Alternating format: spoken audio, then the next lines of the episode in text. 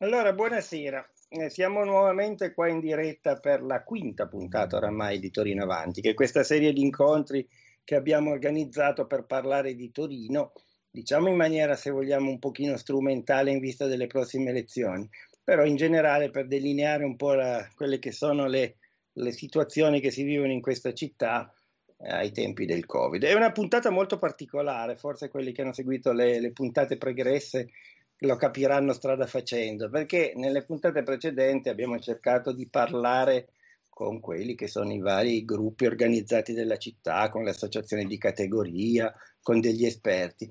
Questa sera il tema è molto diverso del solito, parliamo di salute e società.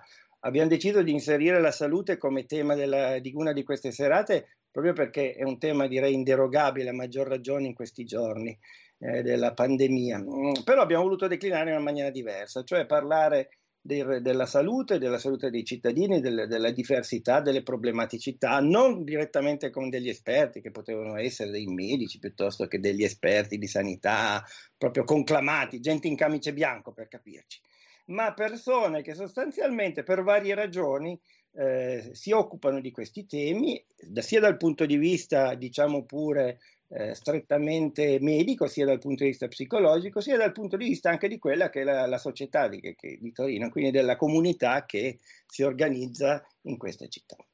Allora, questa sera abbiamo quattro persone, eh, fra un po' arriverà la quarta, speriamo. Un, eh, in, eh, so, so, è stato sottoposto a delle cure di un dentista.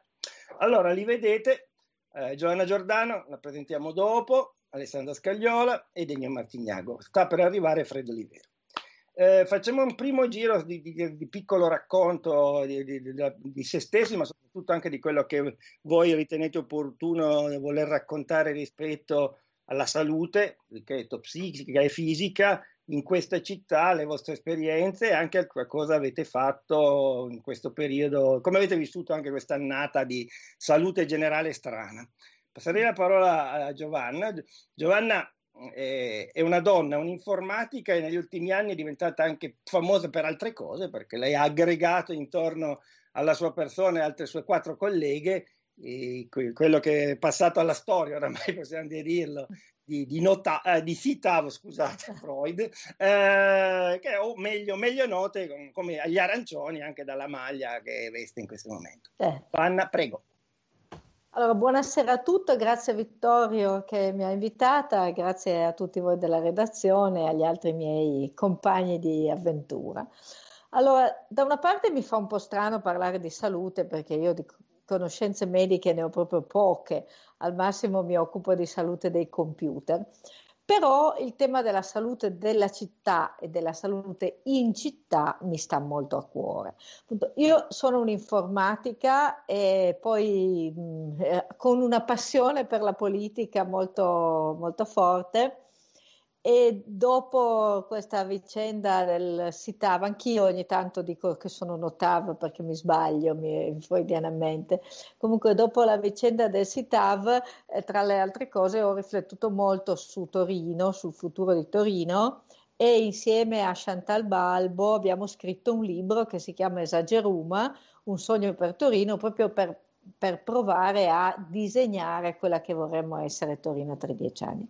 E lì dentro abbiamo anche scritto un capitolo sulla salute, ma piccolo, perché dal punto di vista appunto delle competenze amministrative la salute sappiamo benissimo che non è una questione del comune, ehm, è, è, gestita ad altri livelli, però il senso della eh, salute in città è molto importante noi l'abbiamo visto e declinato un po' rispetto alla vicinanza dei servizi sanitari e dei servizi di assistenza alle persone che vivono nei quartieri. Cioè, non siamo andati a parlare di, del, di, del, Parco della Salute o come si organizzano gli ospedali o come si distribuiscono i soldi, perché non compete al comune ma sicuramente una città ben organizzata, una città che si avvicina ai cittadini, è una città capace di organizzare gli spazi rendendo la, le, tutti i servizi relativi alla salute vicino ai cittadini. Ed è anche una città che, che dà educazione sanitaria perché eh, il, non, non, ci sono solo i, i, trapianti al cuore, ci sono anche eh, delle, proprio delle conoscenze, delle, delle piccole cure, dell'educazione che è, che è, molto importante che siano eh, diffuse il più possibile tra tutti i cittadini.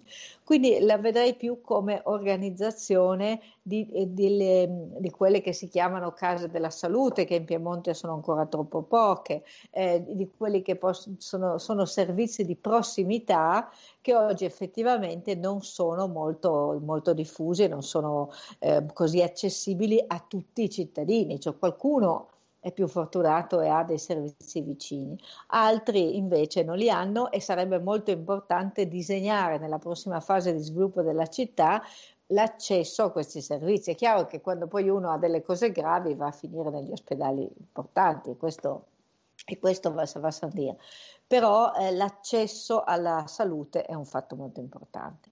Poi l'altro punto che mi piacerebbe toccare brevemente è eh, in questo periodo di Covid, allora non voglio, non, sono, non ho competenze, non voglio parlare di cure del, del Covid, ma è più dell'impatto eh, psicologico e sulle nostre abitudini che c'è stato e che eh, temo che avrà delle conseguenze molto lunghe. E vi dirò, lo dico da informatica, ma io ormai li odio queste cose. No, scherzi a parte, lo faccio volentieri, meno male che ci sono i computer che ci tengono vicini, però è diventato pervasivo questo, questo modo di vedersi, esagerato addirittura, tutto questo ricorso anche alla didattica a distanza, agli incontri a distanza, così prolungato eh, temo che abbia degli effetti sulla salute psichica e sui, ehm, sulle abitudini che avremo anche dopo che non so quanto sia salutare perché eh, se è un modo in più l'uso della rete del computer, se è un modo in più per vedersi, per risparmiare tempo su certe cose più diciamo di tipo ordinario, va benissimo quando sostituisce completamente il lavoro, la scuola, le relazioni umane, le amicizie, eh, diventa veramente pesante. Anche perché ehm, a me quello che lascia molto perplessa, pur riconoscendo che è assolutamente necessario, è il distanziamento, cioè il fatto che non ci si dia più la mano, non ci si abbracci più, non ci, si, eh, no, non ci sia più la vicinanza fisica, a me dà una, sinceramente un'angoscia profonda, cioè spero che riusciamo a superarla una volta passata questa crisi, perché quello che mi fa pensare, dico, ma quello che non mi dà la mano per salutarmi, se io fossi in difficoltà, mi darebbe una mano per tirarla su. Cioè, questo è un po' un dubbio esistenziale che mi rimane. Cioè, queste abitudini non le stiamo cambiando troppo, poi riconosco che è necessario in questo momento, per carità, però eh, molte persone restano anche isolate, tendo, chi è già un po' più solitario tende a isolarsi di più. Ecco, questa è una cosa che mi, mi lascia un po' perplesso, quindi aspetto che presto siamo tutti vaccinati, possiamo tornare a fare delle cose eh, di persona perché ne abbiamo tanto bisogno. Io mi fermerei qua in questo momento. È eh. stata perfetta. Grazie ancora. Allora, Alessandra Scagliola. Eh, Alessandra Scagliola fa più o meno il mio mestiere, anzi lo fa meglio di me, fa la giornalista, la scrittrice. La cosa bella di Alessandra è che eh, se ne intende di sanità e di salute perché eh, ci, ci, lavora, ci ha lavorato nel, nel suo ambito di, del, del, racconto della comunicazione, ha scritto anche, raccontava prima mentre ciaciaravamo un, un libro sul tema, eccetera. Eh, diciamo um, di narrativa, di chiamiamola così però poi ha sempre un taglio di grande intelligenza e di, grande leggerezza quando scrive le cose. Io l'ho detto mm, a volte quando ho le, le, cose che girano, vado a leggere qualche cosa che scrive su Facebook, di solito mi fa sorridere e, e mm. questo mi aiuta. Mh, mm, come te la stai passando e raccontaci un po' cosa, cosa, cosa, come vedi la salute a Torino, nella tua Torino, tra l'altro tu che vivi in una parte di Torino Sud, diciamo. Sì. Allora, eh, partiamo dalla prima cosa. Come sto vivendo il periodo del Covid? Eh, e qui ci, una premessa ci sta. Eh, io da circa due decenni sono, soffro di fobia sociale, quindi mi sono sentita dire spesso tu sei fortunata perché adesso non stai patendo questa situazione. Mm. Allora, a parte il fatto che mi viene voglia di prendere una sbarra e darla sui denti a chi, a chi mi dice questa cosa, perché ovviamente non sto vivendo per nulla bene questa situazione, perché se già prima eh, personalmente potevo avere delle limitazioni nei movimenti, eh, adesso mi sento ancora più limitata o quantomeno prima invitavo degli amici qui a casa se avevo delle, dei problemi ad uscire e adesso vedo che è tutto molto più complesso, cioè eh, anche oggi io ho incontrato un'amica e abbiamo chiacchierato sul marciapiede in strada, per dire. Eh, è anche vero che eh, domenica scorsa sono stata nell'area Covid di un ospedale e quindi eh, eh ovviamente le persone mi tengono abbastanza a distanza, persino mio padre mi viene a trovare vestito da palombaro perché eh, ha giustamente eh, un po' paura insomma di quello che può essere il contagio. E in realtà non la sto vivendo così male come avrei pensato perché eh, ovviamente lavorativamente per me non ha cambiato molto perché io tendo a lavorare comunque online, tendo a lavorare eh, col computer, quindi non mi ha cambiato molto la situazione lavorativa, se non che occupandomi prevalentemente di convegni e congressi, oggettivamente il lavoro è diminuito drasticamente perché convegni e congressi, a parte quelli che si possono fare online, sono saltati. Eh, ho vissuto eh, molto l'esperienza dei medici, diciamo, in prima linea, perché lavorando eh, in ambito sanitario, cioè occupandomi di, di, di sanità, eh, salute e sanità per i giornali e lavorando prevalentemente con medici ospedalieri, eh, ovviamente ho vissuto eh, la loro esperienza e soprattutto le loro paure, perché eh, ovviamente, eh, soprattutto nella fase iniziale, devo dire che eh, loro erano molto spaventati e giustamente alcuni di loro ci hanno anche lasciati e quindi è giusto ricordarlo. Per quanto riguarda la salute nella città di Torino, io posso parlare di quello che attiene la mia zona, che è una zona difficile, difficile a 360 gradi, non solo per quello che riguarda la tematica della salute. Eh, Mirafiori Sud, quella che, che, che, forse tutti conoscono meglio con, eh, se, se, io cito il nome di Via Artom, che è qua all'angolo di casa mia e che è, è, è conosciuta eh, per svariati motivi, soprattutto in passato. Eh, dove eh, devo dire eh, la situazione non è ottimale per quello che riguarda soprattutto l'accesso ai servizi.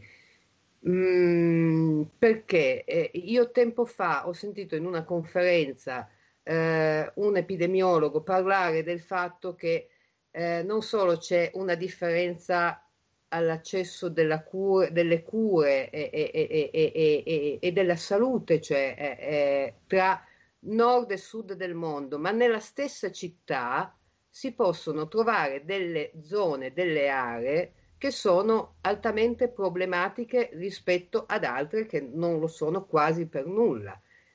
Io vivo in una zona appunto altamente problematica e perché? Perché eh, eh, a Torino, come in tutte le altre città eh, d'Italia, del mondo, eccetera, eh, le persone e, e le zone eh, più, più, problematiche, mh, mm, eccetera, presentano anche più problemi di salute.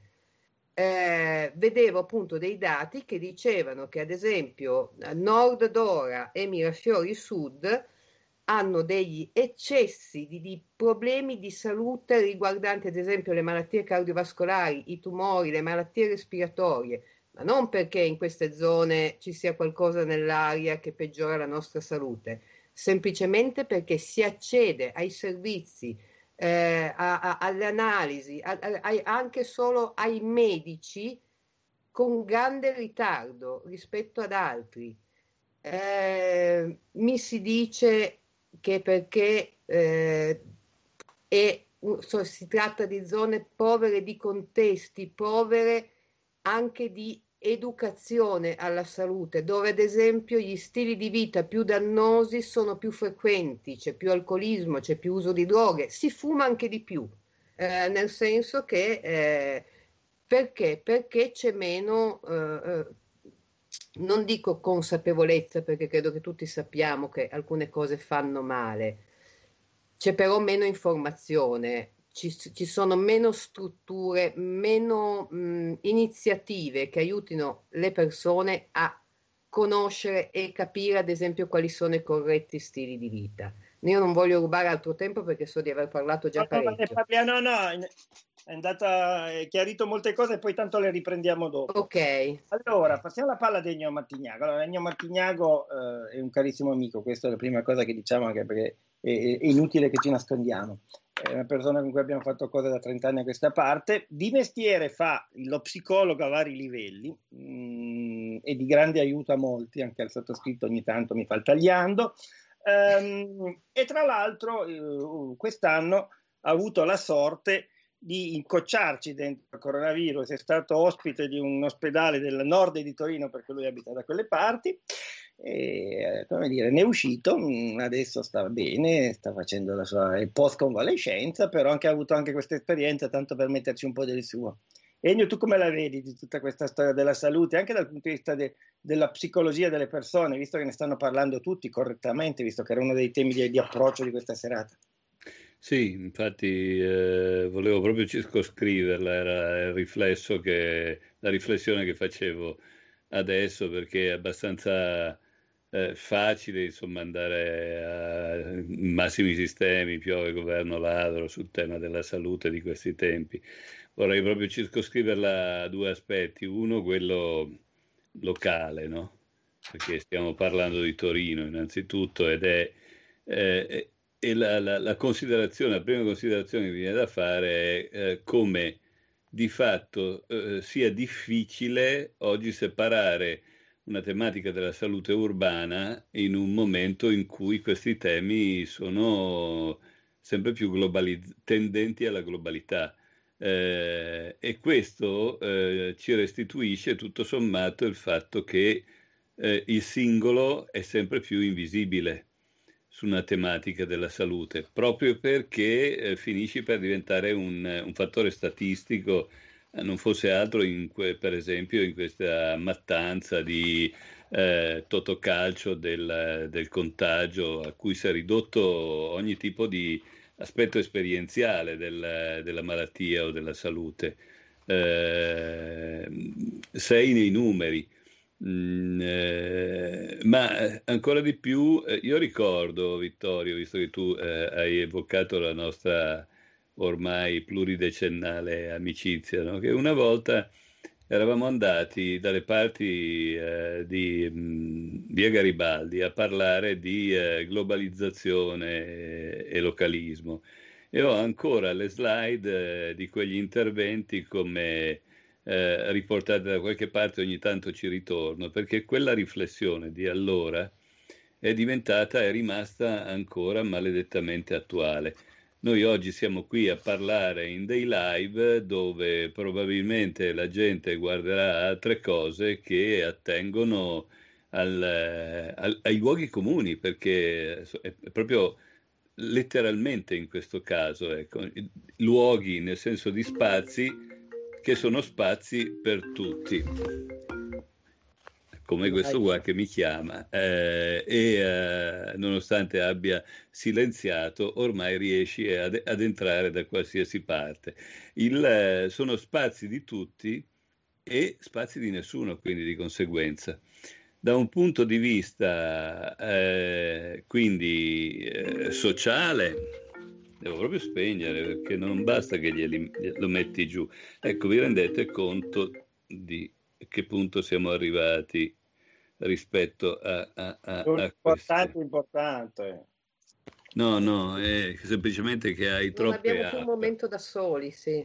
Sì, non puoi più silenziare perché comunque eh. aggirano ogni, anche il, il silenziamento del, del telefono. Eh, allora, in pratica noi riusciamo a fare di tutto in questo ambiente globalizzato, informatico o quant'altro però non riusciamo più a fare niente di fianco a casa. Quello che diceva Alessandra lo, lo sento molto perché io appunto stando in barriera eh, anche la, la, lo scorso incontro che abbiamo fatto su Clubhouse, il tema è ritornato ed è vero, eh, diventi da un lato invisibile e dall'altro pretestuoso per eh, le, eh, le argomentazioni politiche che sono assolutamente indifferenti ai fatti, perché la persona non esiste. Se la persona si è fatta male, sei un populista se lo dici. Io riscontravo che tempo fa c'è stato un periodo in cui andava di moda dire che il populista è quello che si basa sull'esperienza invece che sul, sui dati restituiti, sulle statistiche piuttosto che sulle teorie. Eh, però il mio vicino di casa allora è, non è una statistica e di conseguenza prenderlo in considerazione è populista. Eh, questo, questo, tema mh, mm, mi riporta a due argomenti che sfioro proprio per non tirarla troppo per le lunghe all'inizio, che sono l'invisibilità eh, di, eh, di, quelli che soffrono di problematiche, chiamiamole mentali, mh? Mm? io preferisco esistenziali, eh, che sono diventati assolutamente eh, insignificanti, perché eh, in un momento in cui Uh, tutti stanno male, hanno il Covid, chi se ne frega del, del debole mentale, dell'Alzheimer, del, dello schizofrenico, eh, e così via. Chi sono questi da poter dire? Riusciamo a farli entrare in una statistica? E questo, il tema di Torino e salute, è un tema di localizzazione, di località, di localismo e salute.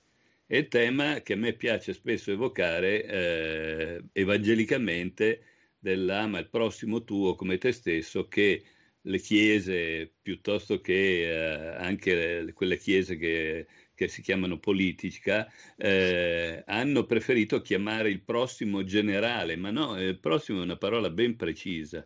Purtroppo oggi un altro, un altro fenomeno a cui assistiamo è che l'uso delle parole eh, diventa mh, mm, troppo largo, troppo lasco. Quando io dico prossimo, dico quello che mi sta vicino, eh, quello che incontro. E quello che incontro diventa insignificante. L'altro eh, punto che volevo sottolineare e che è un altro aspetto di, questa, eh, di, questi tempi che stiamo attraversando, cioè della mancanza di localizzazione dei discorsi, è eh, la crisi che stanno affrontando eh, le, eh, tutti i saperi che non sono quantitativi. Eh, fra questi c'è il mestiere che facevo, lo psicoterapeuta ad esempio, eh, che eh, un tempo poteva essere oggetto, se vogliamo, potevi anche prendere in giro alla Woody Allen piuttosto che altro, ma oggi sta eh, piano piano diventando insignificante a fronte di che cosa? Dell'antidepressivo. Se io ti do l'antidepressivo, che bisogno hai dello psicoterapeuta? Bis- ma, e non è un problema dello psicoterapeuta, il problema è di metterti in discussione, di parlare di te stesso. Prenditi la pillola quantitativa, reale, un bel mattone esattamente come l'AstraZeneca e non se ne parla più. Eh, nel, in, questa, in questa chiave vanno a finire tante altre cose. Non parliamo dell'omeopatia, ma anche addirittura del medico che non si eh, allinea, che adesso è soggetto a essere radiato dall'ordine. Comunque ce ne sono tutta una serie di medici che sono eh, sotto esame in questo momento, pro, in giudicanda, ecco diciamo, proprio per la semplice ragione che hanno espresso la loro opinione, senza neanche troppe, eh, troppa aggressività. Figuriamoci nel momento in cui io quello che vado a dire eh, un, un, trova il suo spazio significante nel, in un luogo che è ad esempio razionale, linguistico, di pensiero e non eh, di peso, di numeri o altro, eh, allora tu a questo punto diventi piano piano uno di quegli esseri che eh, Wikipedia dice ah questa non è eh, una scienza, è un'opinione, anzi sei anche a rischio di essere bannato di brutto. Dove ci salviamo? Ci salviamo solo se stiamo, stiamo, abbiamo, ricostruiamo i rapporti locali, chiuso. Vai Vittorio. No, guarda, me, ci siamo tirati la palla perché io volevo adesso mh, prima di, di, di, aprire dire, il dibattito totale, però c'è un tema importante che fa parte del, dell'esperienza, come dire, ultima scorsa di Giovanna, cioè quello appunto che lei, ne parlavamo prima, eh, eh, ha, ha, saputo, come dicono quelli fighi, in, ingaggiare la comunità dei torinesi, ovvero sia eh, creare un, dire, una comunità, chiamiamola così, di persone che si sono mobilitate per, ehm, dire, eh, seguire una tematica, per seguire delle idee, creando de, de, de, un'opinione pubblica, eccetera, eccetera. Eh, lei, tra l'altro, è stata anche molto brava perché o, o, oltre che dire, brava nel, nel, nel proporsi anche nell'usare la, la, tecnologia, perché poi bene o male il ruolo che hanno avuto i social piuttosto che la comunicazione online nel suo caso è stato significativo. Poi in effetti si è anche trasmutato in, in, dire, in cose fisiche che in questo momento tra l'altro non sarebbe più neanche possibile fare e tra l'altro è uno dei problemi più grossi, ma voglio solo entrare en passant sui temi della politica, di, di, gran parte della politica attuale, il problema è che buona parte della campagna elettorale per le prossime elezioni anche sulla piazza di Torino sarà basato sulla comunicazione online. Racconta un pochettino, secondo me, Giovanna, secondo te, Giovanna, come, come hai fatto a farci, come avete fatto, perché siete poi un gruppo, no? ehm, e quali sono stati, diciamo, i fattori più interessanti per coinvolgere la comunità? Perché una delle cose che sono venute fuori in queste parole che sono venute fuori fino adesso è che, eh, se vogliamo, siamo passati da un fatto in cui il, la salute era un tema individuale, è diventato un tema condiviso e lo sarà sempre di più, no? perché se vogliamo dirla per tutti, in questo momento ognuno si vaccina sia per sé sia per gli altri ed è una cosa che non avevamo mai ragionato in quest'ottica. Sì, sì, eh, è vero, guarda, eh, quello che è successo quando abbiamo coinvolto, portato gente in piazza, eh, è stato un momento molto particolare perché c'era questa sensibilità, questa voglia di, eh, di, rovesciare un po' le cose, di andare avanti. Noi ci eravamo chiamati sì, Torino va avanti, come, come stai facendo tu, no? Torino va avanti.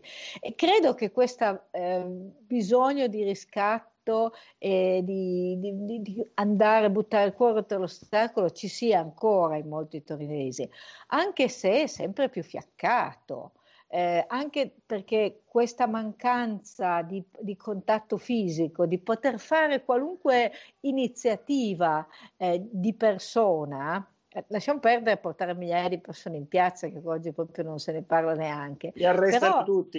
Sì, esatto, oggi non se ne parla neanche però anche comunque iniziative, al di là delle manifestazioni, mi ricordo quel periodo folle che ho vissuto, però era un continuo vedere, incontrare chi veniva a parlarti, progetto, una roba e l'altro, cioè, c'era comunque tantissima fisicità e questo oggi manca.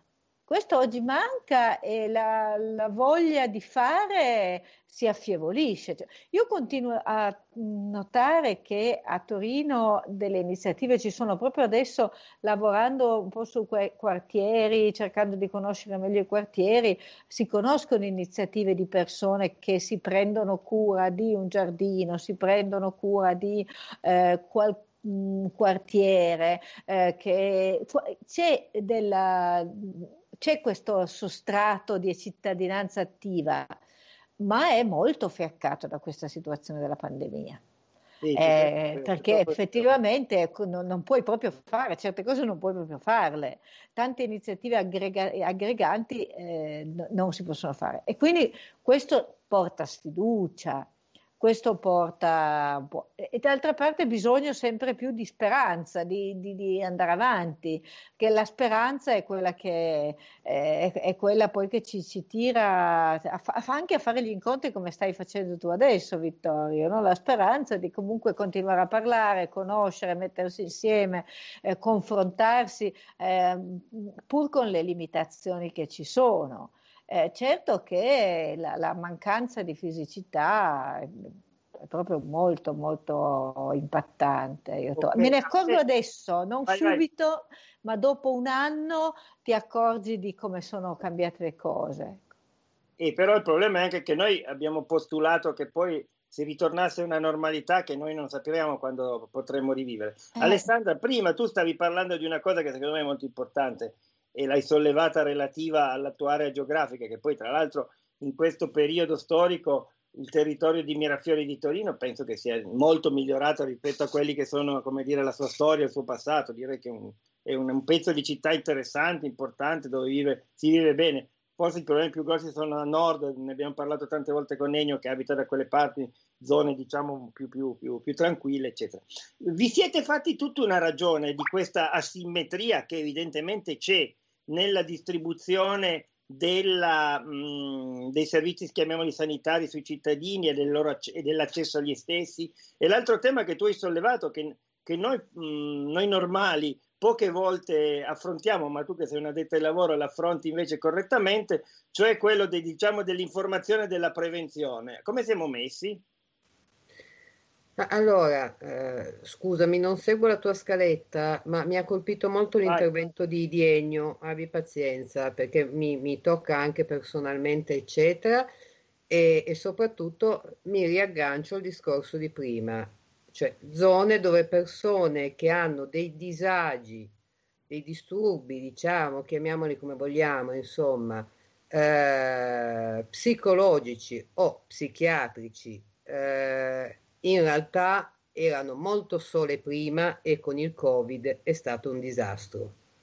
È stato un disastro perché? Perché anche, ad esempio, eh, eh, accedere a, a, a, un, a, cure psicologiche, che è quello che, che io, io, sono stata molti anni in cure psichiatriche, devo dire, poi ho, de- ho optato per gli psicologi perché è, è inutile, so, sono quelli che mi hanno tirato fuori dalla situazione brutta, i farmaci non ce la facevano.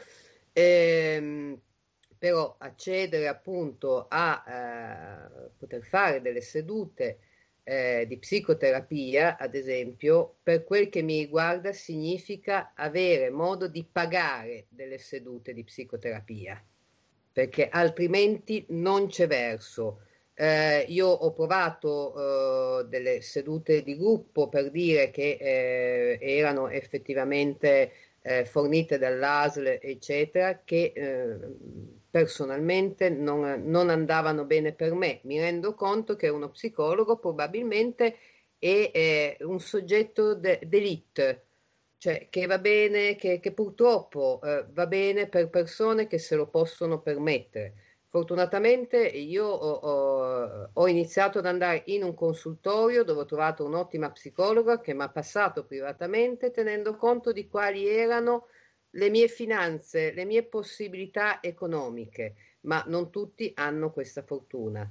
E questo è, è, una, è una cosa che io trovo aberrante perché la malattia, il disturbo, chiamiamolo come vogliamo, Ennio, perdonami se uso il termine malattia perché so che non dovrebbe essere usato, ma comunque eh, il disturbo psichiatrico eh, deve avere intanto pari dignità rispetto a qualsiasi altra malattia. Io ho visto persone eh, eh, eh pu- purtroppo l'ho vissuto sulla mia pelle con un familiare a me molto caro che seguivo praticamente 24 ore su 24 in ospedale, a cui non venivano ad esempio forniti eh, eh, eh ehm, dei farmaci sedativi che io ho richiesto perché mi dicevano, è vero, eh, questa persona è malata terminale perché ha l'Alzheimer ormai ad un livello che non si può fare più nulla, sta soffrendo perché lo sappiamo, lo vediamo, sta soffrendo, ma non possiamo ad esempio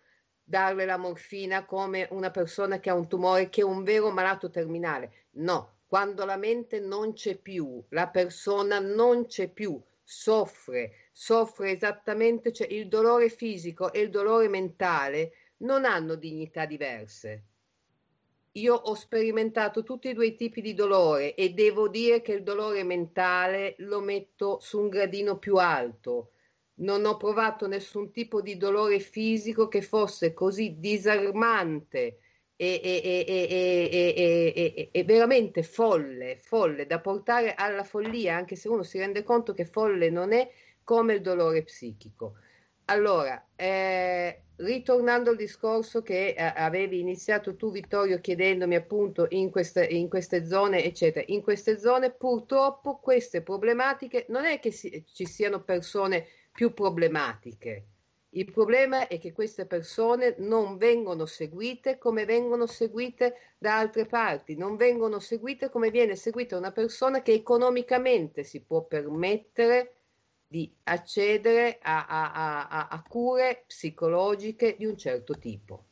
Ale, però, Questa è una cosa che mi fa veramente, dico arrabbiare, mi verrebbe un'altra parola, ma dico arrabbiare perché, ecco, è, è, è una cosa che trovo fortemente ingiusta.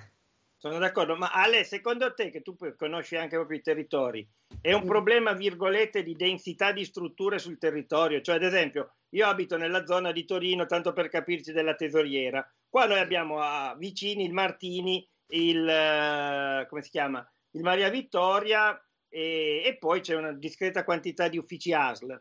Certo. Eh, per, per, una che abita dalle tue parti, com'è la situazione? Proprio Beh, per praticamente... dire, noi qua siamo vicini alle Molinette, che eh, direi che è un centro sì, d'eccellenza. Eh. Ecco, no, non vicinissimo, ma devo dire che in 5 minuti d'auto io riesco ad arrivarci alla, alle Molinette, per dire. Eh, quindi eh, io parlo di, di, di, altri tipi di servizi, cioè ad esempio eh, poter accedere a cure psicologiche è secondo me più complesso. Eh, dopodiché è, è, anche vero che forse c'è, c'è, anche meno richiesta, cioè nel senso che anche su quello forse bisognerebbe eh, informare, non lo so, cioè far capire che non c'è nulla di vergognoso nell'avere, nel, nel, nell'avere quei tipi di disturbi che eh, un, un, disturbo mentale a pari dignità appunto di un diabete o di qualsiasi altra malattia fisica. Ecco, quindi eh, certamente eh, qua, eh, come credo in altre zone, ci sono problematiche legate a, ad esempio, eh, eh, ambulatori, cioè ce ne sono di meno o sono comunque difficilmente raggiungibili con i mezzi pubblici, per dire, perché eh, non sarebbero così tanto lontani, però uno deve prendere due pullman, di pullman ne passano pochi, cioè c'è tutta una serie di problematiche legate al fatto che la zona è problematica. È vero, tu hai ragione Vittorio quando dici che prima eh, eh questa zona eh, era molto più difficile rispetto adesso, ma era difficile per quel che riguardava la criminalità, cioè eh, che è un altro discorso. Eh, le altre problematiche sono rimaste quasi invariate. Certo. Meno crimini, eccetera, però eh, le strutture, ma, ma, anche la volontà, insomma, di informare la cittadinanza, eccetera, è un pochino minore. Questo io vedo, ecco. Eh, dopodiché so, sono ad esempio molto contenta del fatto che Giovanna eh, adesso si voglia occupare, si stia occupando eh, eh delle, delle, varie zone di Torino proprio per vedere appunto quali sono anche le criticità credo che lei eh, eh, eh rileverà eh, più o meno eh, insomma, il quadro che, che, che, io ne sto facendo, cioè, dopodiché non è che siamo in una situazione drammatica, no? non siamo in una zona di guerra, eccetera, dove non c'è nulla. Eh, però è anche vero che io questo quartiere lo chiamo il quartiere geriatrico per dire, perché c'è una densità di popolazione anziana molto elevata e eh, queste persone spesso sono sole, queste persone spesso hanno problemi, eh, ad esempio di, di, di, decadimento cognitivo importante e si trovano da sole e non hanno ad esempio un cellulare e davanti alla vaccinazione, cioè le manderemo l'avviso via cellulare, qualcuno mi ha detto ma io non ho il cellulare, non lo saprei usare, sono da solo, eh, cosa faccio? E, e dico do il mio numero, ok? Però eh, ce lo faccio io perché ce li ho vicini, gli altri, eh, chi li guarda, tiene anche conto, Vittorio, che c'entra nulla con la sanità, però eh, cioè, in parte c'entra. Eh, il servizio, ad esempio, di assistenti sociali eh, per gli anziani, mh, mm, eh, che quindi li aiuta anche per quello che riguarda l'accesso alla sanità, perché in qualche maniera eh, insomma, cercano di aiutare queste persone. Qui in zona l'hanno tolto di recente, sarà due o tre anni fa, eh, e ci hanno messo come assistenti sociali per gli anziani di zona gli assistenti sociali di Piazza Massaua. Quindi da casa mia. Quindi da Piazza Bengasi in teoria si va eh, all'angolo con Piazza Massaua, adesso non ricordo bene, Via De Santis, angolo Piazza Massaua, cioè l'anziano in teoria dovrebbe per arrivare all'assistente sociale prendersi due tre pullman, farsi il pezzo a piedi per prendere il primo pullman, il pezzo a piedi quando arriva per arrivare dall'assistente sociale di zona, continuo a dire, di zona, che quando viene qua si perde, nel senso che dice non, non ci sono mai venuto. e sei l'assistente sociale di questa zona. E tu non ci sei mai venuto, non sai neanche dove siamo. E dici eh. sono passato una volta vicino a Via Alto ma c'avevo anche un po' paura. E, e quindi so più o meno dov'è ma cioè, capisci il, il problema è anche quello. Ecco uno dei temi che ovviamente quando si parla di salute eh, vengono eh, a maggior ragione proprio in questi tempi più al, al, alla vista e, al, e all'udito sono quelli legati poi alla terza età di cui parleremo forse più avanti. Eh, io oggi Mm, stavo preparando, ho fatto un, una, una, riunione online con alcune realtà perché stiamo organizzando un evento, due, vari eventi in vista del 22 aprile che è in Piemonte è la giornata dell'invecchiamento attivo e mi venuto, mi hanno raccontato un dato piuttosto imbarazzante legato alle attività della, dell'Università della Terza Età o di quelle università simili no? De, di Milano. A Milano avevano fino all'anno scorso 4.000 partecipanti attivi che quindi seguivano tutta l'attività, diciamo, come si dice adesso in presenza. Adesso sono 200 persone che seguono uh, i corsi online. La domanda è dove sono finiti i rimanenti 3.800 e come passano il loro tempo chiusi in casa, è un problema serio. Non hanno il computer forse. Eh? Forse non hanno il computer. Beh, secondo me hanno anche il fatto che appunto boh, avevano una loro routine che è stata alterata. Certo. E, e Nio, senti un po', Uh, vabbè, e poi un'altra cosa, no, però devierebbe il tema delle periferie, è un tema pazzesco, che a Torino si parla troppo poco delle periferie, eh, è, un, è, una perversione che, noi, che io e Ennio stiamo portandoci dietro da anni oramai. E, mh, io, quando l'ho già detto pubblicamente più di una volta, quando alcuni eh, come dire, eh, consulenti di m, mm, prossimi candidati torinesi mi hanno chiesto dei pareri, gli ho detto guardate, voi dovete essere in grado di fare un comizio a Mirafiori alla Falchera. Se riuscite a fare una cosa del genere siete avanti, lasciate perdere tutto il resto. Comunque, Ennio, ascolta, ehm, due, due, due, cose. La prima è eh, la tua esperienza di malato Covid, ok? Due, il, il tuo check-up della Torino psicologica, cioè che, che, cosa, che cosa, vedi, che cosa è cambiato in questi, in questi ultimi, quest'ultimo benedetto anno, eh, perlomeno da quello che, che, segui tu, che poi sei, sei sempre in giro che ravani cose. Eravamo cose. che come... Aspetta che me la segno perché eh, vai, poi vai. vado a cercare l'Accademia della Crusca. Questa eravamo cose. Va bene. Comunque, eh, facciamo l'inverso di quello che hai detto. Va bene. Piace. In fondo segui un ordine e, e, poi vorrei anche collegarmi con quello che stava dicendo adesso. Eh, Alessandra eh, rispetto appunto a, a, a, a certi tipi di servizi e alle periferie eh, giustamente dove stanno i, i, punti di riferimento?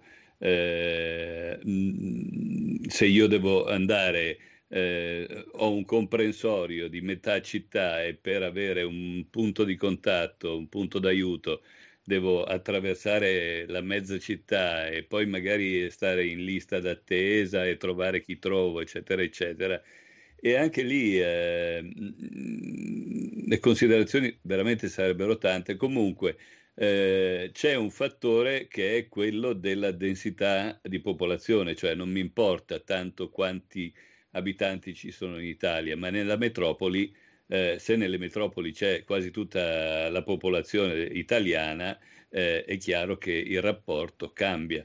Allora, quanta, eh, qual è la densità di disagio nella popolazione periferica rispetto a, a, a, alla città court?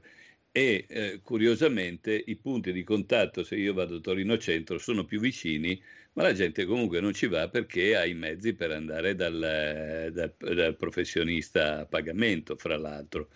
Eh, un'altra considerazione che aggiungerei eh, sottoscrivo quello che diceva Alessandra, non solo per, aver, per frequentazione, ma per vissuto. Ecco.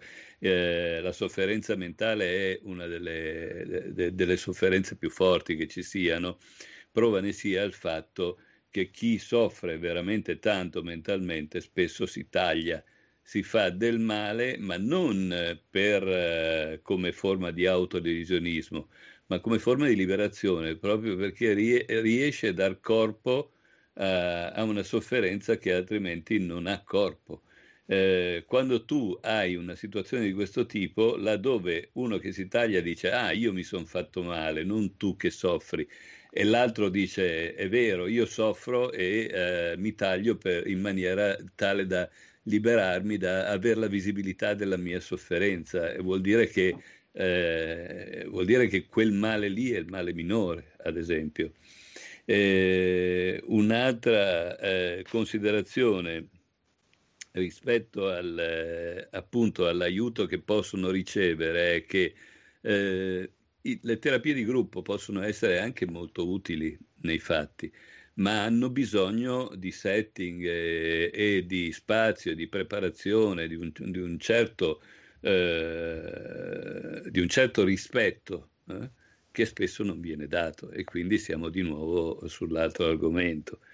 Eh, mi dicevi appunto il... Come è stata la tua esperienza di malato? E come l'hai, vabbè, come l'hai vissuta? È, ecco. è, sì, sì, ci, ci, arrivo, perché comunque trovo abbastanza... Eh, ragazzi, cazzo, è, sono, eh, è un anno o due che non parliamo d'altro ma è come se ci fosse stata una, un vallo d'Adriano quando è scoppiato il Covid che prima funzionava tutto bene. No, funzionava, scusatemi il termine, eh, tutto di me. Eh, e que- come funzionava di me allora, funziona oggi. Semplicemente che oggi siamo eh, come eh, i prestigiatori ti fanno guardare altrove in maniera tale che tu non eh, ti accorgi del trucco. Non che i morti non ci siano o altro, ma eh, non confondiamo i giochi. Cioè, in quest'anno semplicemente siamo stati distratti da un fattore che toglie l'attenzione a tutto il resto. E quindi eh, domandiamoci per, come faceva prima ad andare tutto bene. Allora, Considerazione rispetto alla, eh, per rispondere a questa domanda di che cosa è successo negli ultimi tempi. Dico solo due cose. Fattore burnout, altissimo. Mai arrivati a un livello di burnout come in questi tempi e mai è stato, c'è, c'è tanta indifferenza per la cura al burnout perché ci sono problemi più seri. Eh, seconda informazione, che è stata abbastanza taciuta, guarda caso, abbiamo medici in TSO, trattamento sanitario obbligatorio, gente che eh, va urlando per i corridoi e li prendono e li sedano. Allora, eh, di che cosa stiamo parlando? Che cosa è cambiato in questo tempo? I medici in burnout, i medici in TSO. E eh, eh, vuol dire che il sistema è tracollato di brutto e non è tracollato su un piano economico, perché qua andiamo tutti a guardare sempre per la logica quantitativa il fattore finanziario, ma non dimentichiamoci che Emergency, Emergency eh, riesce a, a, tirare su un capannone e a curare la gente così. È il baraccone dell'ASL il vero, il vero colpevole di tutta questa cosa. È il fatto che si spendono più soldi nel baraccone che nel lavoro. Perché se quelli di emergency con pochi soldi riescono, di, ti dicono ma veramente l'Africa è qui da un certo punto di vista, perché voi i mezzi ce li avete, ma siete completamente eh, prigionieri della burocrazia e di tutto il resto. Ecco che cosa è cambiato nell'ultimo anno. Un, eh, un controllo da, mediatico e burocratico del sistema che cancella la razionalità e la visibilità del contatto. E arrivo alla mia esperienza. La mia esperienza attualmente con questa eh, mi sta lasciando degli strascichi notevoli che sono diversi da quelli che si va raccontando, perché pochi eh, sottolineano come il Covid sta attaccando eh, tessuti molto diversi da, da, dal, dal, respiratorio, perché quando hai superato quella parte, lui ti rimane nel, nel sistema nervoso e nell'apparato locomotorio muscolare. E di questo non se ne parla, perché comunque questo non ti porta eh, in terapia d'urgenza, semplicemente cammini male, eh, tremi e così via. Questi aspetti qua. E eh, rispetto all'altro discorso, io devo dire che ho trovato delle persone eccez- eccezionali eh, dove ero stato ricoverato in un sistema che funzionava abbastanza, ma a macchia di leopardo, perché comunque c'erano ambienti estremamente efficienti e anche umani, tutto sommato, e altri dove io ho fatto, praticamente mi passavano da un piano all'altro. Io, nella mia sofferenza dicevo non potete trattarmi così, non potete usarmi come un pacco da, da spostare come vi pare ma nella logica dell'emergenza tutto è possibile. Io non invidio quelli che adesso si trovano qui, spesso giovani, eh, perché comunque sta colpendo molto i giovani ed è un fenomeno molto più grosso, di... perché poi i numeri aiutano a nascondere le cose, perché tu parli di numeri, ma l'esperienza è un'altra. È questa gente che viene spostata da posto a posto e eh, chi soffre in questa situazione sono proprio quelli che ti danno veramente una mano, perché loro si pongono, ti guardano e non sono tanti e sono eccezionali e io non, non sopporto che questi abbiano caschino nel burnout per, queste, per, per, eh, per la manipolazione mediatico-burocratica politica di questa situazione. Di gente che è incapace, di gente che piano dice che non ci sono i soldi e ne intasca in continuazione, di gente che eh, crede che eh, si curi il Covid facendo carte. Si cura il Covid essendo presenti sul posto e guardando in faccia le persone e parlando con loro. E non è solo il Covid, ma anche tutte le altre malattie. Smettiamola di, di immaginare che il mondo a un certo punto abbia girato pagina. Lo, vogliamo che giri pagina perché dietro questo c'è una precisa volontà di cancellare quelle cose che dicevo prima. Posso, eh, allora, c'è un tema che tra l'altro io non avevo ragionato sul fatto che Giovanna è persona perfetta per questa sera anche per un'altra ragione. Eh, Giovanna è un'informatica che oramai è un'esperienza che direi piuttosto lunga, questo vorrebbe dire che non è più una ragazzina, con le donne bisogna essere cavalieri, però lei non si offende perché è una persona che non si pone questo problema, adesso mi dà un ceffone, è virtuale, eh, che è il problema dell'informatizzazione dei servizi sanitari. No? Perché poi, come in parte diceva Ennio, il front-end che tutti vediamo anche oggi, oggi giornata nazionale dei caduti per Covid qual è la, la, il nome della cosa, il front-end del, del, del, anche delle, della comunicazione sul tema. Tra l'altro, Ale, poi dopo dobbiamo parlare di prevenzione, anzi, parliamone tutti. E, mh, il front-end sono i medici, però se ai medici non gli prepari le, le, le munizioni, medici infermieri, scusatemi, eh, ovvero sia tutto quello che gli serve per. Eh, vi ricordate le, scene, le scenette che abbiamo vissuto più o meno un anno fa quando andavano al fronte i medici eh, più o meno vestiti come più o meno si va al mare, però, perché sostanzialmente non avevano mascherine, non avevano niente. In questi giorni eh, sto, stavo cercandola sul mio telefono e circolata, non so se l'avete vista anche voi, uno di questi simpatici meme che più o meno diceva così. Bastava dare il vaccino ad Amazon e dentro lunedì eravamo tutti vaccinati. Io domani perché ho Prime. E, mh, ovvero sia, eh, c'è, c'è, un problema enorme di logistica di, de, de, e di gestione delle cose, dell'informazione che eh, l'informatica potrebbe risolvere, perlomeno per quello che, che, che può, cioè quello mm. che è il suo mestiere. La domanda che porrei molto modestamente a Giovanni è perché per il momento ci siamo mossi in maniera così disordinata, se non malfatta, in questo nostro Italia, direi. Guarda, ti ringrazio per questa domanda che è molto intelligente. Allora, l'informatica è un tema sul quale ho riflettuto e sperimentato molto. Eh, l'informatica è, è rivoluzionaria, cioè l'informatica aiuta se prima dell'informatica trasformi i processi. Se tu invece applichi l'informatica a un processo burocratico, è un disastro totale. Perché? Ehm, allora, eh, tu pensi, pensiamo a come certe cose così, eh, a, parte la questione di investimenti, di entità degli investimenti, ma se noi pensiamo appunto a comprare su Amazon, comprare su Amazon è facilissimo non solo perché ci sono dei grandi investimenti dietro, ma perché è cambiata tutta la logica del comprare.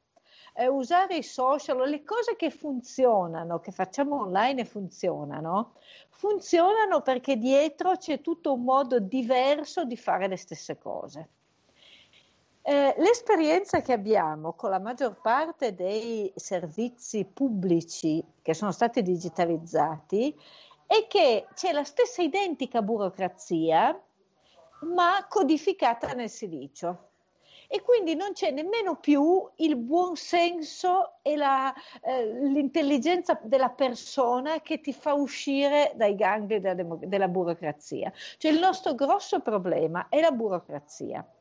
E se noi non siamo capaci di snellire tutto quello, l'informatica sarà sempre perdente nei processi burocratici. Allora, io penso a una cosa, per parlare di quelle che funzionano bene, immaginate lo speed. Allora, lo speed, che è una roba che di quelle che funzionano meglio della burocrazia italiana, dell'informatizzazione della pubblica amministrazione italiana, allora, tanto già prenderlo richiede una certa dose di, per, di pervicacia, ostinazione, buona volontà. Ma una volta che uno ci è arrivato, poi deve anche usarlo, deve ricordarsi i codici, ok, ce la fa.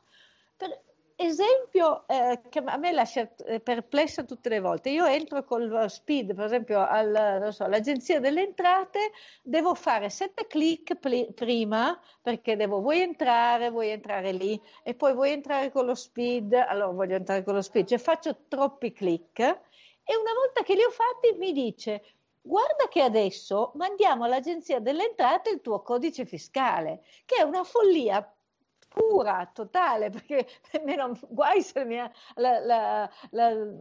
l'agenzia delle entrate non sapesse il mio codice fiscale, ma probabilmente lì c'è una qualche norma di qualche legge che dice che devi informare a chi stai dando i tuoi dati, senza tener conto che eh, eh cioè, mi aspetto che l'Agenzia delle Entrate sappia non solo il mio codice fiscale, sappia tutto di me, non devo ripeterglielo.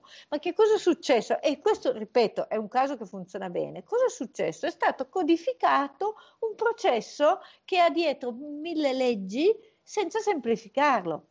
Quindi non ha senso eh, introdu- digitalizzare non vuol solo dire metterci il computer, fare le stesse cose col computer, vuol eh. dire semplificare. Se non si semplifica sarà sempre un disastro e vedi poi eh, certe cose non sappiamo fare abbastanza investimenti, non siamo abbastanza organizzati, per cui c'è troppa... Eh, pensate per esempio ai comuni e già adesso andiamo bene, ma eh, ci sono 8.000 comuni in Italia, ci sono 8.000 modi modi diversi di fare le cose. Cioè non ci, so, ci sono al massimo delle linee guida e adesso un pochino si converge, però ci sono, ci sono delle diversità tremende. È come se uno eh, andasse secondo la filiale della banca e trovasse delle, delle cose completamente diverse. Eh, non c'è, manca la semplificazione. Questo conviene a qualcuno. Eh certo, eh certo, cioè la burocrazia conviene a qualcuno. Adesso tutti si riempiono la bocca su digitalizzazione, ma il punto è che se non semplifichi la burocrazia, la digitalizzazione serve pochissimo. Anzi, okay. crea un sacco di, di, problemi. Io penso appunto agli anziani che devono usare lo speed per avere il CU della pensione. È dura la vita. Certo. Però su Amazon comprano benissimo. Perché? Due clic e ti sei fottuto eh, la carta di credito. Esatto, e... esatto. Domanda sempre ad Ale, che prima ci siamo, abbiamo parlato di altre cose, però ed è per tutti. Il tema della prevenzione, no? cioè dell'informazione della prevenzione, anche questo è un tema di... Noi abbiamo sempre vissuto la, la, la, la, sanità come medicina, chiamiamola così, no? Mm-hmm. Proprio intesa come branca del, del, del, sapere, ma anche come scatolotto dove ci ficchi dentro delle cose che poi in qualche maniera ti vengono o ti autosomministri. Però poi alla fine eh, tutto il tema legato all'informazione, alla prevenzione, alla profilassi, queste cose qua, eh, lo consideriamo, cioè, cioè, adesso ci viene in mente che ci hanno spiegato che dobbiamo metterci la mascherina perché c'è addirittura una legge, eh, mm. che dobbiamo mantenere una distanza da un metro e mezzo perché c'è un'altra legge. Adesso sono due metri, adesso sono due metri, metri, allora sono illegale, e, mm, eccetera. E tu che te ne intendi, che si può fare di più oltre che milioni di infografiche?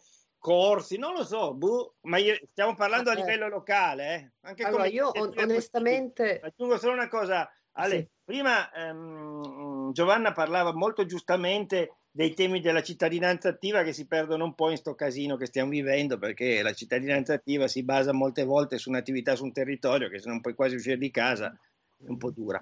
Però anche la cittadinanza attiva, come dire, eh, a tutela dei cittadini e della loro salute, come possiamo farla?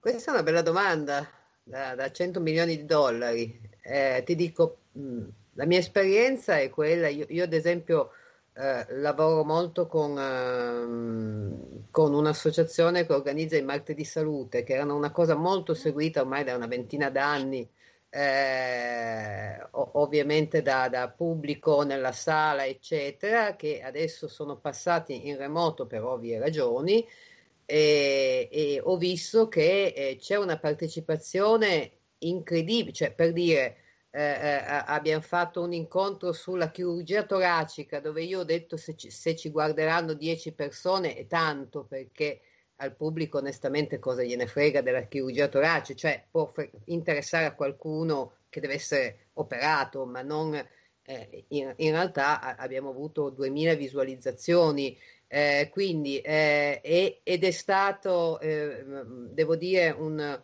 un, un, grosso impegno e un'ottima scelta quella della, dell'associazione Educazione, Prevenzione e Salute che si occupa dei martedì salute, quella di scegliere di, ok, parlare di Covid una volta, ma poi parlare di altre problematiche, perché comunque, eh, come diceva eh, eh Giovanna, come diceva Ennio, eh, eh, non esiste solo il Covid, noi continuiamo ad ammalarci comunque anche di altre patologie, di patologie alcune volte eh, anche più importanti e, e, e, più, cioè, senza nulla togliere al Covid, ma, ma più eh, eh, pericolose anche per, per alcune fasce d'età, cioè pensiamo ai tumori, eccetera. Quindi effettivamente quello che a me dispiace è che per lo più io vedo che queste iniziative, ad esempio di sensibilizzazione, eccetera, sono eh, eh, eh a carico di associazioni private, quando invece preferirei che ad esempio il comune di Torino organizzasse con grande battage pubblicitario, eccetera, eh, ad esempio queste giornate in cui si cerca di educare la popolazione ai corretti stili di vita, eh, a, a, malattie, cioè anche per evitare che le persone vadano su Google a cercarsi i sintomi eh, delle varie malattie per poi decidere. Eh, io tutte le volte che, che, ho qualche problemino, che ogni tanto cerco su Google, ho sempre la leucemia, cioè sono dieci anni che ho la leucemia fulminante perché mi basta un raffreddore e quello mi esce su Google. E quindi mi piacerebbe molto che in effetti eh, eh, il comune o chi per esso, insomma la regione, eccetera, eh, gli enti pubblici eh, eh, eh, si occupassero di questo, non solo le associazioni private, anche perché avrebbero modo probabilmente di far arrivare più gente, cioè riuscire a, a, a, a a far girare un pochino di più l'informazione, attirare più persone, eh, eccetera. Potrebbero essere certe aziende che si occupano, che hanno tutte le loro attività di responsabilità sociale, che potrebbero invece di investire in altre cose buttarla su, su questo tema qua. È una cosa da, da valutare, Anche, perché in effetti certo, ci, si fa veramente molto, boh, non dico poco, ma molto probabilmente si potrebbe fare di più, ecco, mettiamola così, no? Sì. Perché poi alla fine della fiera è, è, un problema abbastanza, come dire... O diversamente, o di più o diversamente. Certo, certo. E, e, si dovrebbe fare di più anche per i medici. Il discorso che faceva Ennio del burnout, purtroppo, io ho visto anche, io lavoro molto, molto con i cardiologi e eh, alcuni di loro sono passati ad occuparsi del settore Covid dell'ospedale e, e sono depressi, lo, lo, ammettono, sono fortemente depressi e non riescono, peraltro, eh, già prima il loro lavoro era mh, particolarmente complicato, magari prima riuscivano a sfogarlo andando a farsi delle lunghe camminate o le cene con gli amici, adesso non si può. Eh, sono depressi anche perché, perché all'inizio hanno chiamato i medici che erano in pensione e che sono morti, alcuni di loro sono morti e sono cose che i loro colleghi non riescono ad accettare, cioè eh, eh, eh in realtà abbiamo tutti bisogno di avere un, un, sostegno di qualche tipo, dal medico al malato alla persona che non è né medico né malata, però ha paura, perché la, la paura diciamo che eh, eh, ci accomuna tutti. Sì, è anche vero che noi per molti anni, troppi forse anni, siamo vissuti, mh, mm, come dire, rimuovendo alcuni concetti non banali che si chiamano morte e paura, nel senso sì. che oramai eh, a me preoccupano in quelli che in questo periodo il, il loro più grosso, più cruccio, eh, il loro cruccio più grosso ce la posso fare è quello di non poter appunto andare, anche a me spiace non andare a sciare quest'anno, però chi se ne frega, cioè, spero di sopravvivere fino alla prossima volta che andrò a sciare. Giovanna, che è un'appassionata di montagna, mi capirà in queste mie poluzioni. Eh, eh, ancora una cosa, ecco, volevo chiudere eh, anche per la giornata che, che viviamo oggi. Uh, mi ha fatto, devo dire, venire la pelle d'oca a sentire suonare la tromba di Paolo Fresu mentre faceva, piantavano piante in memoria dei caduti. In effetti, eh, Ale, hai, hai anticipato il tema cioè quello che, eh, come ho detto all'inizio, noi abbiamo volutamente omesso come, come protagonisti in questa serata dedicata alla salute, cioè gli attori, gli addetti ai lavori, i medici e gli infermieri. Um, eh, sono diventati prima eroi, ecco c'è, c'è, un tema importante, tutti e tre eh, bazzicate in rete il giusto, ok? Allora, questi, gli addetti ai lavori sono diventati eh, eroi, poi sono diventati a volte semidelinquenti. Eh, ci sono stati casi umani anche abbastanza interessanti, alcuni li abbiamo seguiti anche noi come giornale di, non dico medici perseguitati perché avevano detto le loro idee, ma cose del genere. Uh, e portano questo tutto il discorso, sempre legato anche all'informazione online e al ruolo attivo che possiamo avere noi come cittadini. Però il tema è questo. Uh, le, mm, le, professioni mediche vanno riconosciute, eccetera. Il problema è che noi, è un, praticamente è, un, è, uno spoiler rispetto alla prossima puntata che è quella sulla scuola. Um, creiamo troppe poche pro- professioni sanitarie, sì o no? E se sì, perché? E se no, perché? Giovanna, tu che sei una che, che, che segue Bazzica in 27 mondi. Guarda, onestamente in questo mondo non mi sento di pronunciare perché so, capisco troppo poco di professioni sanitarie, di medicina, sinceramente non vorrei, eh, no, non vorrei avventurarmi. Mi interessa il tema della scuola in generale e seguirò molto attentamente quello della, pross- della eh, prossima settimana perché 15 giorni, eh, 15 giorni sì perché eh, una cosa che mh, mm, osservo è che la scuola oggi, eh, mancando la presenza, mancando eh, la, la, scuola tradizionale, la scuola nel modo che conosciamo e nel modo vero della scuola, eh, sta creando delle diseguaglianze sempre più profonde. Non diseguaglianze che non ci fossero già prima, anche prima c'erano delle diseguaglianze, però con la didattica a distanza le ha approfondite velocemente. Perché bene o male, chiaro, sappiamo benissimo da, dai, dai, tempi del... Eh, da, da, da, tanto tempo sappiamo che non tutti arrivano a scuola nelle stesse condizioni eh, familiari, culturali, economiche, però bene o male a scuola tutti erano uguali. Oggi le, questa differenza è, è, è, diventata profonda perché oggi tra il, tutti soffrono dalla scuola didattica a distanza, ma tra il ragazzino che ha il computer, i genitori istruiti che lo seguono, eh, la stanza e lo spazio, e il ragazzino che magari ha i genitori che non parlano bene italiano, che ha la, la casa piccola dove questo è, a me questo atterrisce perché sono conseguenze che non vedremo subito, ma che a lungo termine peseranno da morire.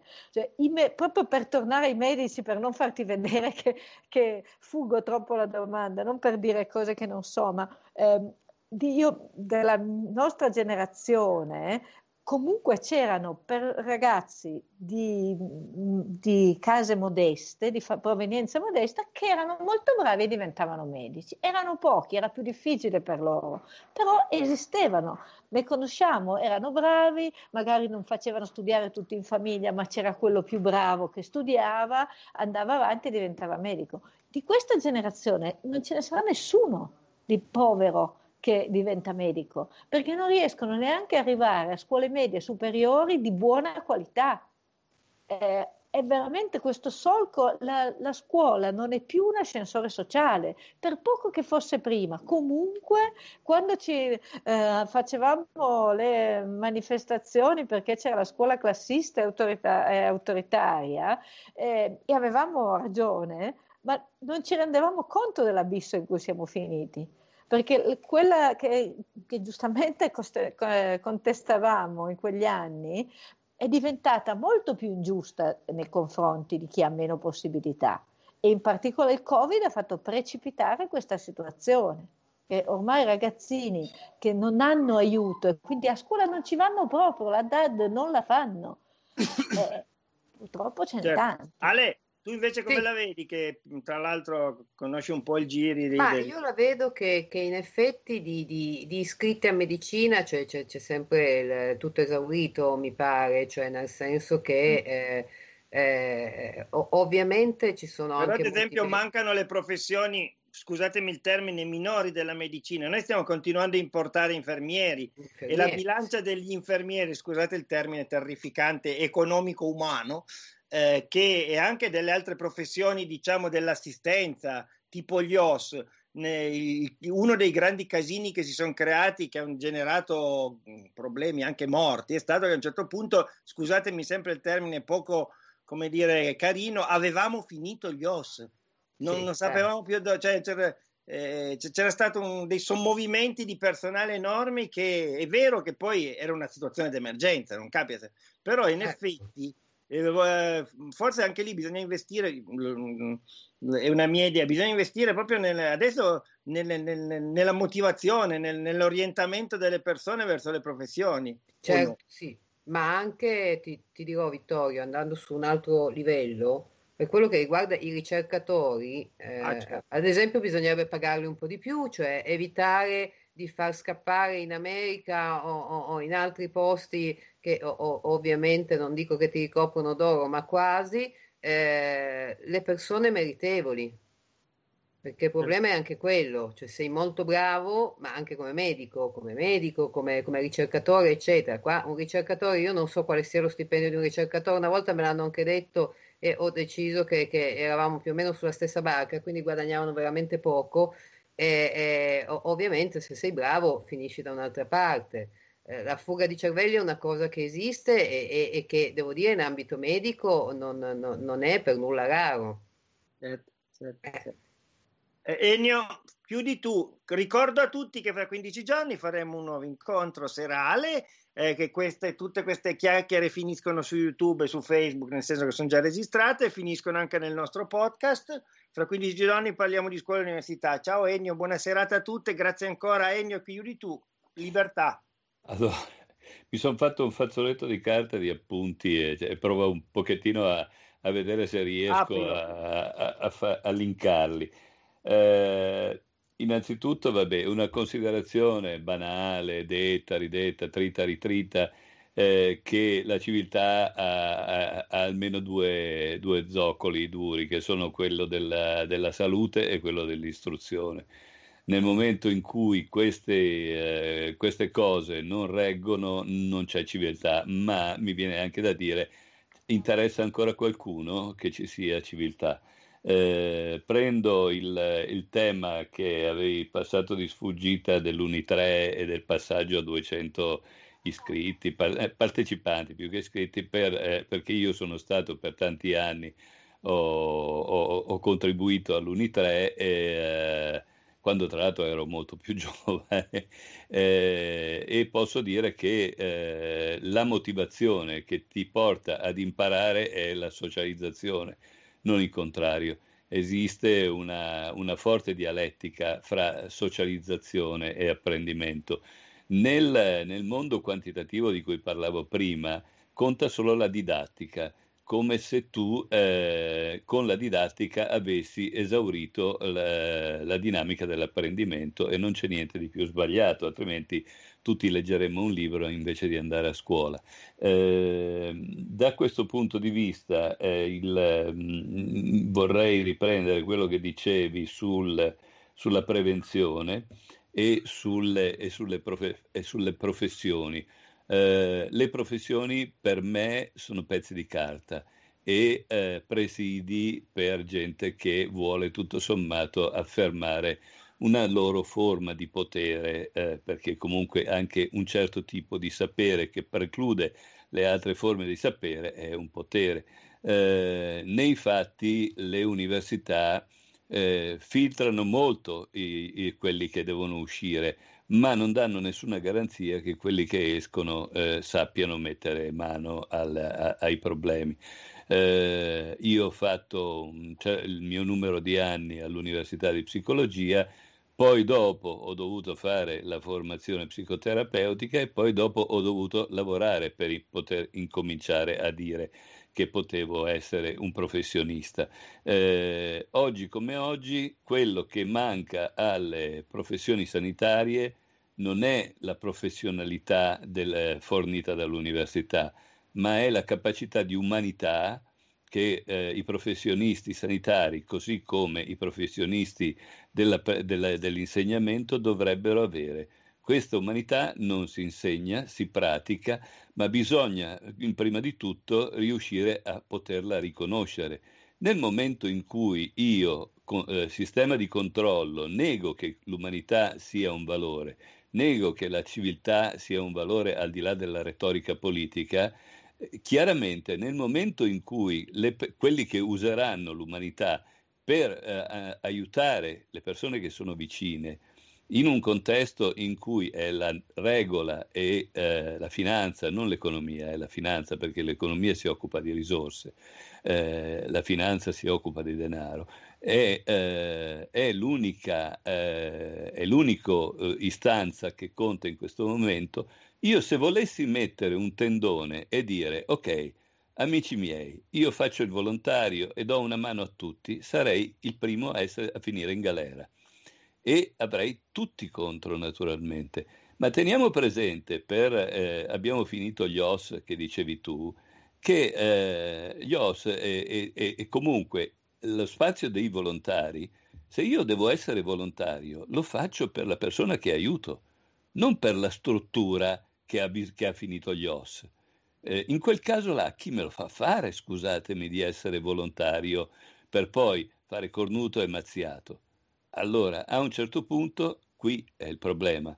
Eh, le professioni sanitarie sono professioni di aiuto e quindi sono professioni umane in un sistema che nega gli spazi umani e che eh, semplicemente eh, usa gli spazi della finanza e del, e del controllo mediatico.